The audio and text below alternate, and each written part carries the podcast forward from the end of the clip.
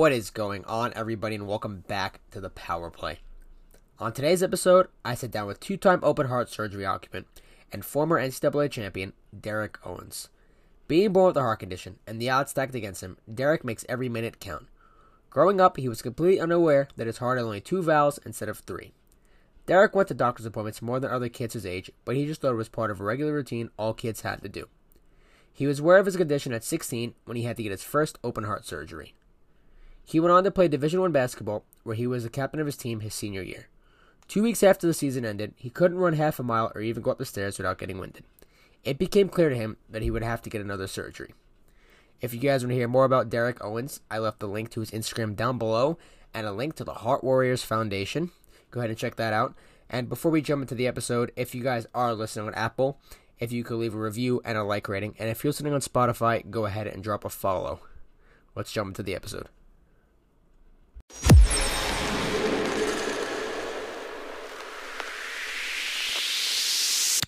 What is going on, everybody, and welcome back to the Power Play. On today's episode, we have Derek Owens. Thanks for coming on today. Thank you, Joe, for having me. I appreciate your time. Of course, man.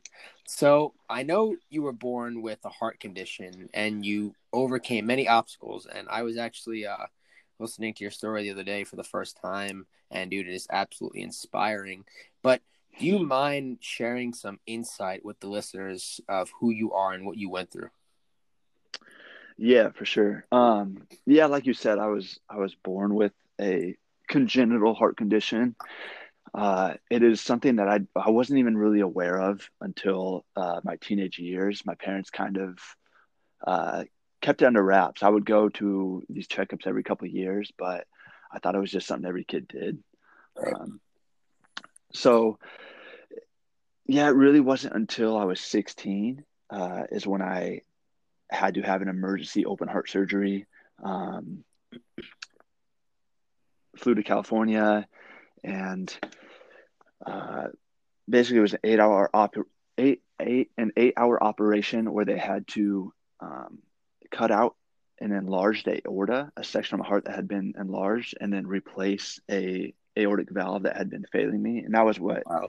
I was born with was this bicuspid aortic valve, which is essentially instead of having three openings, you got two openings. It's like a door that doesn't open all the way. Mm-hmm. So the blood isn't flowing to the rest of my body um, as well as it should be. Right. And then on the other side, it was also pooling up my aorta like a balloon. So it was slowly getting bigger and bigger until eventually it was, it would just rupture and pop. Right. Right. So, uh, during the operation, they had to freeze my body. They had to stop all blood flow, stop any air to my to my lungs, and they had this small window to operate. You know, because you can't operate on a beating mm-hmm. heart, so they had to basically freeze everything, stop everything, and uh, yeah, they it was a successful surgery, right. um, and uh, yeah, they essentially they they gave me a tissue valve like a valve from a cow, and uh-huh. they make a valve out of that, and then they uh, put a synthetic tube, a graft in where they cut out the enlarged aorta, and uh, hmm. yeah, that was the first one I went through. That is wild. So, what is obviously it was a physical struggle for you, but mentally, how is yeah. like how is this? How did this mentally challenge you, and how did you overcome something like this? Yeah, that's yeah. Obviously, right. There's there's the physical aspect of it. You're getting cut open. Right. Um, the sternum is yeah being cut in half, and you have to physically every day get a little bit better. But what I think I didn't understand and expect was the mental hurdle that it would cause. Yeah. because um, all you all you think about is physically okay i'm going to get better i'm going right. to return to my normal life and everything's just going to go back to normal i'm going to be a normal kid again you know mm-hmm. um but yeah mentally i think it's it's a lot harder because it becomes really hard to to kind of connect and relate with people, especially at such a young age. At mm-hmm. 16, mm-hmm. you're kind of, I kind of feel like I lost a lot of my youth, my innocence. Um, right. So, yeah, mentally, you just kind of, you have like this weird appreciation for everything because uh, it's such a, it's such a, a struggle physically and mentally where you're just you're just really happy Right. honestly to be alive to be Yeah. breathing. And so you look at everybody else and you start hearing people complain about things and it makes you think like man you guys you just don't have any idea of how how lucky it is to just take a deep breath. I think after the first surgery you uh you realize you lose all this independence. Uh, i couldn't i couldn't bathe myself. I couldn't dress myself um, so my mom was doing all that stuff for me and uh, I felt like there was no one really there I could talk to and kind of uh, to kind of relate to with a lot of the struggles. Um, Right. and so it's just trying to figure out all that on your own. And I felt kind of depersonalized, like a part of a part of me died, and now I'm I'm trying to Mhm. like have this rebirth and uh, uh, trying to join like the external world again. Right. Um, but but at 16 too, there's so much also going on in my life. All I cared about was basketball. So my whole goal Mhm. was to return to getting back in shape to play basketball. Right. Um, which I did two years later. Uh, won the state championship for basketball in Arizona. I was the starting point guard, the captain of my team. I went off to play uh, college basketball at D2 level. Again, I was a starting point guard, captain. And uh, it was about a month after my senior season in college where I was having these pains again. And Yeah. I, I, knew something wasn't right. I went to the hospital. They kind of were like, "Hey, just lay low for a little bit." You know, I think I think it's not as bad as you think, but it's like, man, it hurts. It hurts when I run. It hurts when I do push-ups. And I just came off of season where I was leading the team in minutes played with no issues. Yeah. And uh, sure enough, I needed. You know, I found out uh, I needed another open heart surgery immediately. And Wow. yeah, That so is- flew to Cal. Yeah. That is wild to go through, man. You know, and not to interrupt you, I'm sorry, but Yeah, you said it earlier, and like you have a whole different perspective on life. I'm sure you're familiar with Gary Vee, but Yeah. he says, you know, it's, I think it's like one in 14 trillion t- trillion chances you're put on this earth, and it's absolutely absolutely crazy. And um, some of my listeners know, not all of them. I was premature. I was born early. Um, I obviously don't remember any of it. I was born three pounds four ounces, and I had um, intestinal issues. My intestines were twisted, so you know I have a scar on my stomach to prove it and everything, and um, just like the one on your chest. But so Mhm. You really have a whole like guys like us have a whole different perspective on life. Like, you know, we could have died on the operating table. Yes, me being a few hours old, I wouldn't have remembered obviously anything because I was, you know, little. But the Yeah. fact that you know I can truly see that now at 19 years old and say, you know, holy shit, man, I could have died and I couldn't have been here today, and we couldn't have been having this conversation. But it really gives you a whole perspective on life. And um, touching up on the whole basketball thing, you played uh, NCAA, right? Yeah, I did.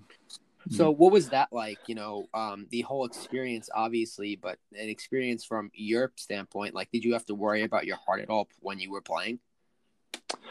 Yeah, I mean, I, I did a little bit. You know, it, that's also part of it. A lot of people think like, okay, you have the surgery and you're good to go. You know, like okay, Right. life goes on, but there's still a lot of complications. There's still potential uh, that something might fail, um, and it's not a life. It, it's not a lifelong fix. Like it's something Mhm. that has to be revisited, right? So yeah, I do have. You know, I, I did worry a little bit about it, but I also uh, you know, kind of you spoke, you have this new perspective on life. You kind of have this rebirth. So Yeah. Uh, I just, I kind of have tried not to let it affect me and just do what I want to do.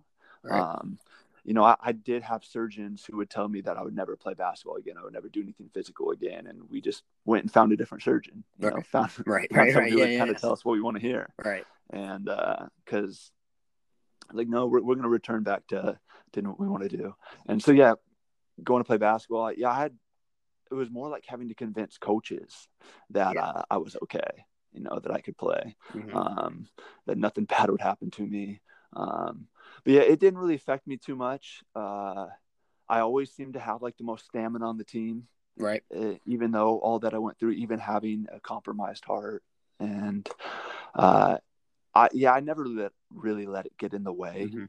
of of much of anything. Um, you're just more aware, like you know, if I eat bad food, I, I feel bad because I'm like, I know that that's not good for me physically. I know that this is something. It's just like every decision has, holds more weight. Mm-hmm. So, um, anytime you do something, it, it's it doesn't go without without like a conscious thought about Right. uh, is this is this something I should be Which doing? completely understandable. Yeah. Yeah, you kind of have this. Uh, you want to make every moment count, and like you Mhm. want to do all these things because you're like, man, I, I shouldn't be here anyways. So if I die tomorrow, oh well, you know, I, I shouldn't have made it this far, Mm-hmm. right? Yeah. and the other side of it is like nothing matters just it just uh, like fancy cars fancy things none of that stuff matters because really like when you when you go through like real real struggles and when all you care about is just taking a deep breath and eating food and and not Yeah. feeling miserable like Yeah. you realize none of that external stuff Yeah. has any impact on your overall life um so it becomes hard to yeah i guess relate in those ways too Uh, I, but yeah, I- went off. Yeah. Yeah. I get that completely, man. You know, um, you know, I materialistic things they're nice when you have them, but I think a lot of people's problems are they centralize their goals and their achievements over these materialistic goals, and that's not the way to be. Um, for Mhm. example, when I first started this podcast, I had an ad that ran, and it was an ad through the app Anchor that helped me and it monetized the podcast where I can get a few bucks from the podcast. And, you know, Mhm. really sitting down and truly thinking about what I was doing and what I wanted, you know, I, I didn't want the ad anymore because when I started podcasting, you know, I, I enjoy the art of conversation and I enjoy the art of networking and meeting people and hearing their stories. So I don't think I've even had that ad in there for maybe about, I don't know, four months now, just because, like, why? You know, I mean, obviously, mm-hmm. eventually I want to take this somewhere where I'm, you know, making a stable living off of it because I enjoy podcasting. Like, I truly have a passion for conversating with people and putting my voice out there and making all these connections and networking and helping others who are listening. But, you know, I think people, like I've mentioned it in other podcasts, everybody wants that instant gratification and they want that instant success. But when I, I think when people truly go through something that is mentally changing or you know physically changing to where they have to go through some sort of sickness or they have some sort of condition that's when they'll realize like you know wow man you know i, I can't be doing these things and i got to truly find what makes me happy and i got to find my passion and i got to really buckle down and you got one life you know you got to make the most of it Yeah. Yeah, definitely. now Definitely. how do you deal with your condition today how does it affect you today like do you really think about it much You know, it's it's funny, not not as much today because the last real thing I went through was like 2014 was my second surgery and then 2016 I had endocarditis.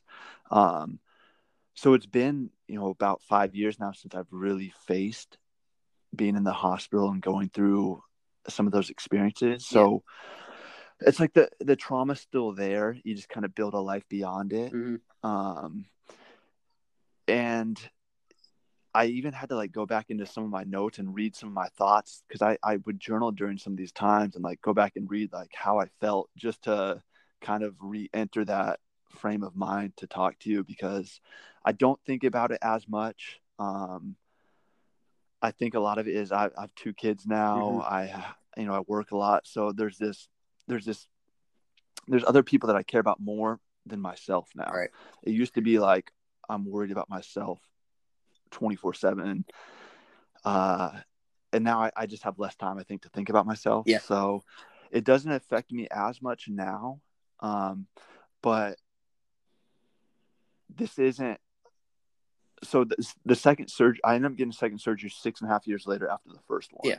Right. Right. It's, it's now been a, a little over six and a half years this time around. okay So lately, I've been like, it's gonna have to be fixed again. Right. You know, it only lasted the valve replacement only lasted six, six and a half years. So I'm at that time frame right now. oh wow So this past year has been kind of a, an anxious time for me because I'm Yeah. thinking, well, if everything was the same as the first time, then it could be any day that you know I start slowly feeling worse and worse, and Mhm. before I know it, I'm back in there and going through all that again. And Yeah. and I tell you, the second time around was way worse than the first time. I think a little bit was I was older, um, so at 24, and then uh, I came out of the second surgery in complete heart block, so I didn't have a heartbeat on my own. It was extremely nauseous. Yeah. Uh, uh, I instead of like the normal lub dub lub dub, I was like lub lub dub Yeah. lub. My heart rate Mhm. was yeah. I the electrical system was was messed up, um, and so I spent eight days in the ICU, um, and it was like every Same. every every minute was just trying to get through every minute of those days was Yeah. was really hard. Um, and then one night in there, uh, I I convinced one of the nurses to to like prescribe me more medication Mhm. than they had been doing because I was just so miserable. Like I was, it was it's more of a discomfort when you're your heart when you're in heart block, and so to relieve that discomfort, it was like synthetic Yeah. um painkillers worked the best. And there was this nurse that i knew i could kind of who was on my side most of the time he was in there. And i got him to give me more medicine to prescribe me more medication than they had been doing. And i remember waking up that at like four in the morning like i, I just took Uh-huh. this deep breath in and i was surrounded by nurses and i knew something had happened. And i heard people running down the hallway into my room and i was like what happened? That's wild. and the nurse yeah the nurse just looked at me and said um your heart stopped for a little bit but you're back now. Um, we got you. You're okay. And that was like the one night i was in the hospital by myself. Um, you know normally i had my mom or my dad or somebody staying with me and Mhm. and uh yeah so like that happened and then it felt like a defeat like i, I had to get a pacemaker the next day Mhm. um, the whole time I was in there. You know, when you come out of surgery, you're like, okay, every day's an uphill. I got through the worst. Yeah. And that time around, it was like, man, I, I got this. I'm not better. Mhm. Like every day, they're like, okay, maybe tomorrow your heart ri- your heart rhythm will come back, and we won't have to give you the pacemaker. And uh, so it's kind of this like battle between, okay, let's let's get this heart rhythm back. They were trying different medications on me to to speed it up, to get it to go into sync. Nothing was working, and I kind of felt like I lost when I Yeah. had to go Yeah. uh, had to go yeah get rolled back into the operating room, get a pacemaker, and that was a whole new a whole new That is wild, dude. yeah new struggle something I had to yeah, overcome. Yeah, Yeah. another thing I had to What overcome. what has it Yeah. been, you know, like what have you learned from overcoming all those obstacles? Uh, for me, it's just I don't take things too serious anymore. Um, it, I think I, I think I learned mostly like, first of all, your body's capable of uh, going way beyond what you think it can it can handle. Um, I think. Yeah, it, it, it's kind of hard to put into Yeah. words the things I, I guess I've learned from it all. Mhm. Um,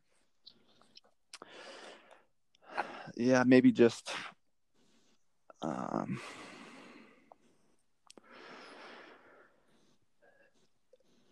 yeah, I, I, I guess you know, go back to appreciation. You just appreciate things a lot. Uh, you, you know, when I would come out of come out of these surgeries and I'd go back to normal life, and then like I went back to refing, and I have people yelling. Two months later, you know, I have people re- yelling at me while I'm running up and down the corner. Right. And I was like, man, if they could only see what I went through, Mhm. if they could only like really see, because it's like an invisible illness, kind of what you know what you were talking about with your Yeah.